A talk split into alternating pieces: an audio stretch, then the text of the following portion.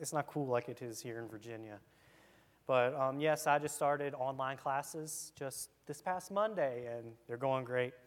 I love them. But um, if y'all want to open up your Bibles, we're going to be in Acts chapter 8. We're going to start in verse 26. It's Acts chapter 8, verse 26. the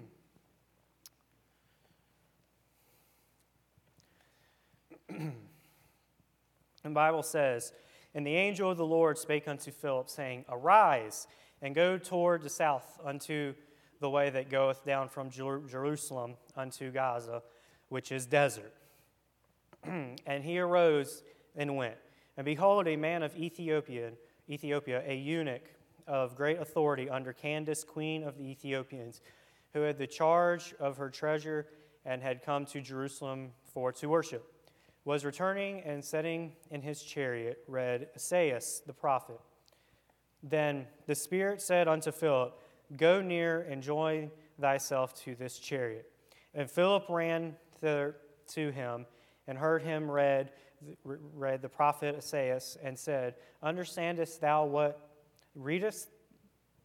And he said, How can I expect some man should guide me? And he desired Philip that he would come up and sit with him. The place of the scripture which he read was this He was led as a sheep to the slaughter, and like a lamb dumb before his shear, so opened he not his mouth. In this humiliation, the judgment was taken away, and who shall declare his generation? For his life is taken from the earth. And the eunuch answered Philip and said, I pray thee, of whom speaketh the prophet this? Of himself or of some other man. Then Philip opened his mouth and began at the same scripture and preached unto him Jesus. And as they went on their way, they came unto a certain water, and the eunuch said, See, here is water. What doth hinder me to be baptized? And Philip said, If thou believest with all thine heart, thou mayest. And he answered and said, I believe that Jesus Christ is the Son of God.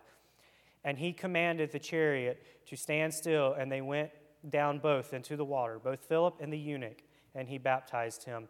And when they were come up out of the water, the Spirit of the Lord caught away Philip, that the eunuch saw him no more, and he went on his way rejoicing.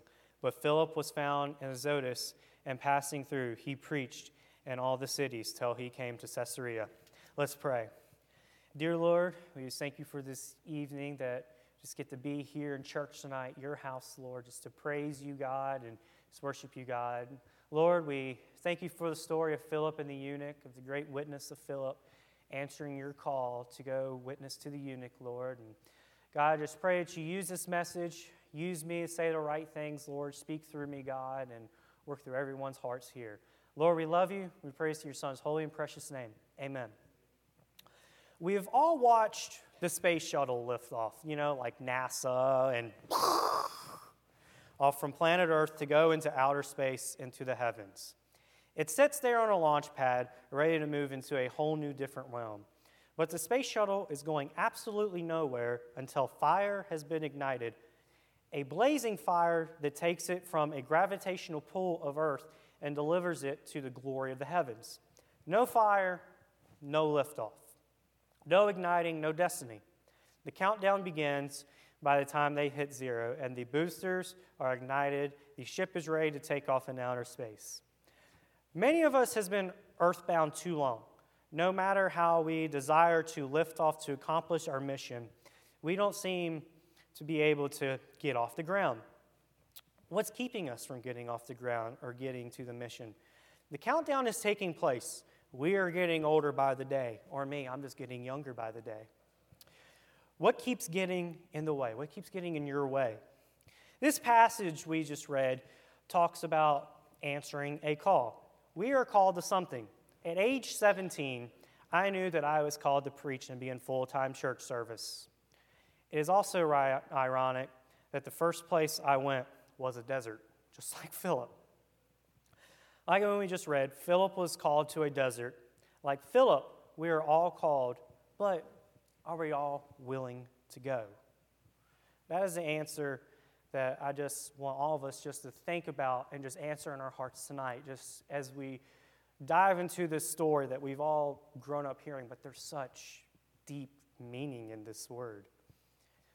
So, number one, we see the call. And so, for letter A, I want y'all to fill out God called a man. The angel who directed Philip easily could have told the story to the eunuch, but God did not call angels to deliver the gospel. God called us, God called me, God called you. He called us to go out and give out the good news. Just like in Matthew 28, it says, Matthew 28, I don't know. It's somewhere in Matthew. I'm lost. I, got lost for a second. But, but it says, Go ye therefore and teach all nations. That was Christ's last command on earth to us. And so, he, like I said, he called me and you to go deliver the good news to the lost. Letter B, God called a man to the desert. Gaza was one of five Philistine cities about two and a half miles from the Mediterranean Sea. It was a very rough and needy place. As I said before a little bit ago, for a period of my life, a year and a half, I was in the desert of Lancaster, California, which is a part of the Mojave Desert, which is, which is a part of the Antelope Valley in Los Angeles County, California. The desert is hot and dry, and where I was, it had rattlesnakes, black widow spiders, coyotes, scorpions, etc. You name it, it was in that desert. The desert is an unforgiving place. It's very hot, it's gross. I, I wouldn't want to, that's why I moved back to Virginia. but lastly, for point number one, we see that man obeyed the Spirit's leading. As mentioned, this is a desert. Say at the end of verse 26, this little phrase has something important to it. When God called Philip to the desert, Philip with, went without any persuasion. He didn't ask why. He just obeyed God's calling and went. just went to the desert. Or, as the beginning of verse 30 says, he ran. Paul Chappell says Philip was not only a faithful preacher, but a concerned soul winner. We live in a day today where people often look for the path of least resistance, meaning we as humans naturally want to do what is easiest. We want a path that nothing crazy or bad would happen. I'll be honest. If God told me to go out and run through a desert to of all things, catch a chariot, I would, you know, be like, God, do I look like the type to run through a desert? I'm five foot nine, 203. I'm not exactly the running type. Can I at least get a dirt bike? Or wait, better yet, how about one of those like dune buggies off of Mad Max? with the spikes and big tires. Like, those are cool. I'm getting off track. Let's not talk about that. But I could get to a chariot pretty quick then. You could too. But here's the point Philip just went. Philip ran through a desert.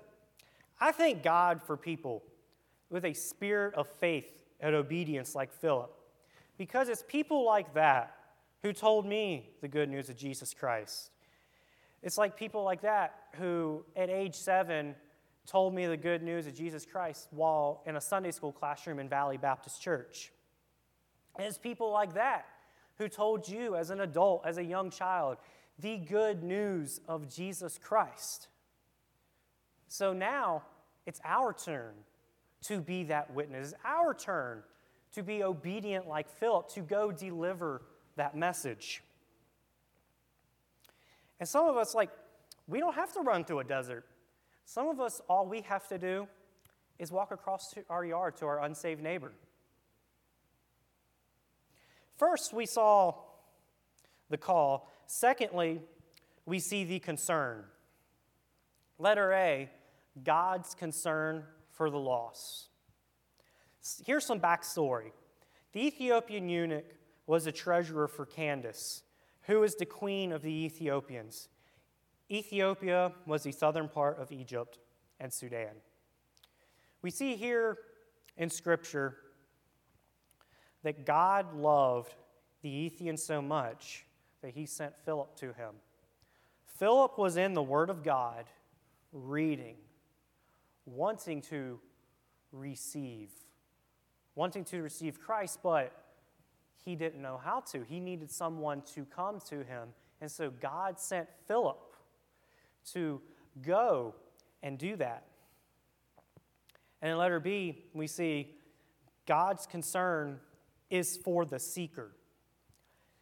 The Ethiopian was reading about the suffering servant, servant in Isaiah 53. Now, if y'all want, flip over to Isaiah 53. We're going to be looking at verses 4 through 6. And with it being Isaiah 53, with the suffering servant, just with uh, multiple different commentators that, that I have read through, they have, they have said that this, is, this would have been the passage that the eunuch was reading. And so I just want to highlight verses 4 through 6. It says, Surely he hath borne our griefs and carried our sorrows, yet we did esteem him stricken, smitten of God, and afflicted. Sorry.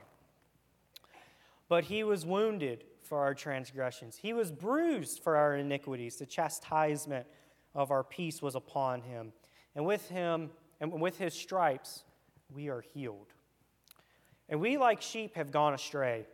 We have turned everyone into you know, everyone to his own way. And the Lord hath laid on him the iniquity of us all. So, what the eunuch was reading was ultimately this is a picture of Jesus Christ.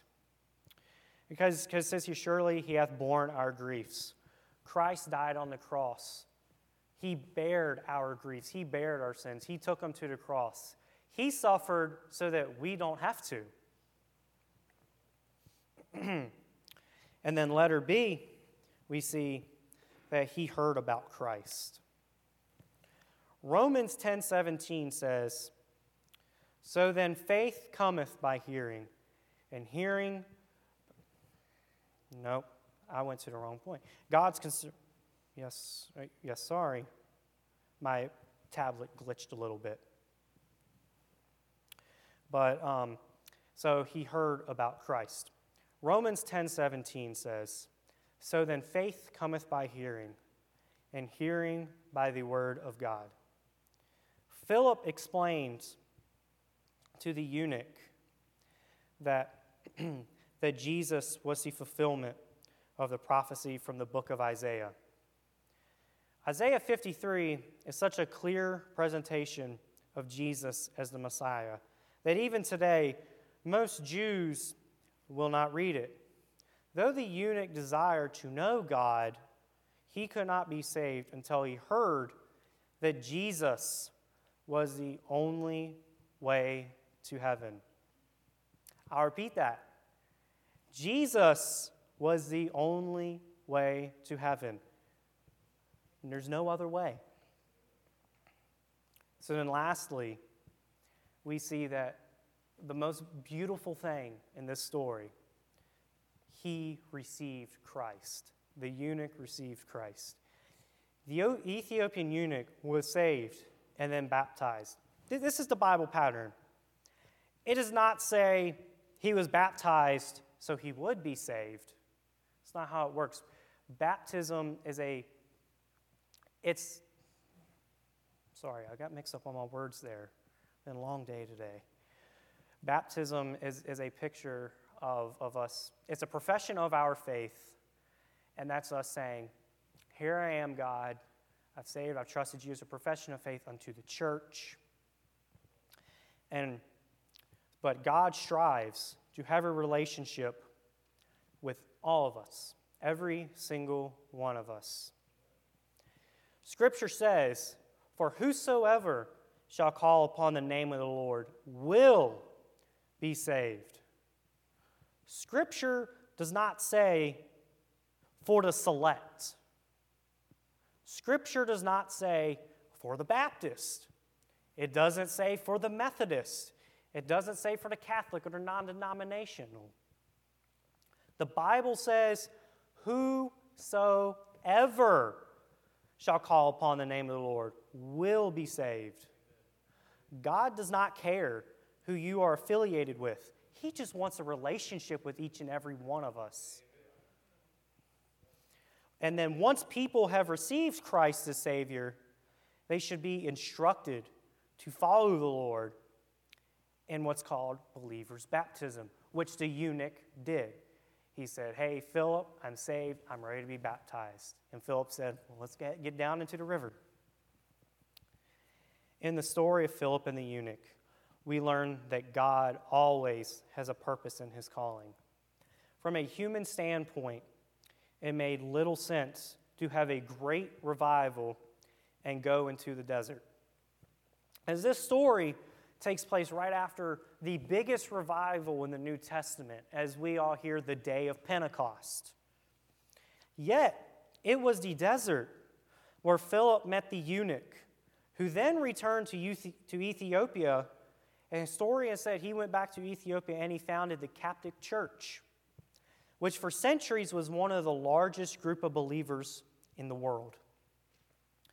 God has called all of us to go into the world and to deliver his message. It is just to it's just up to us to take that and just receive that calling and to actually go out and deliver that message. Let's pray. Dear Lord, we thank you once again for just the obedience of Philip and the obedience of others like Philip, Lord. And we just, um, we just thank you for everything you've done, God. We just thank you for all the witnesses in our life, Lord. And just pray that you use us this come new year to be a better witness for you. God, we love you so much. We praise in your Son's holy and precious name. Amen.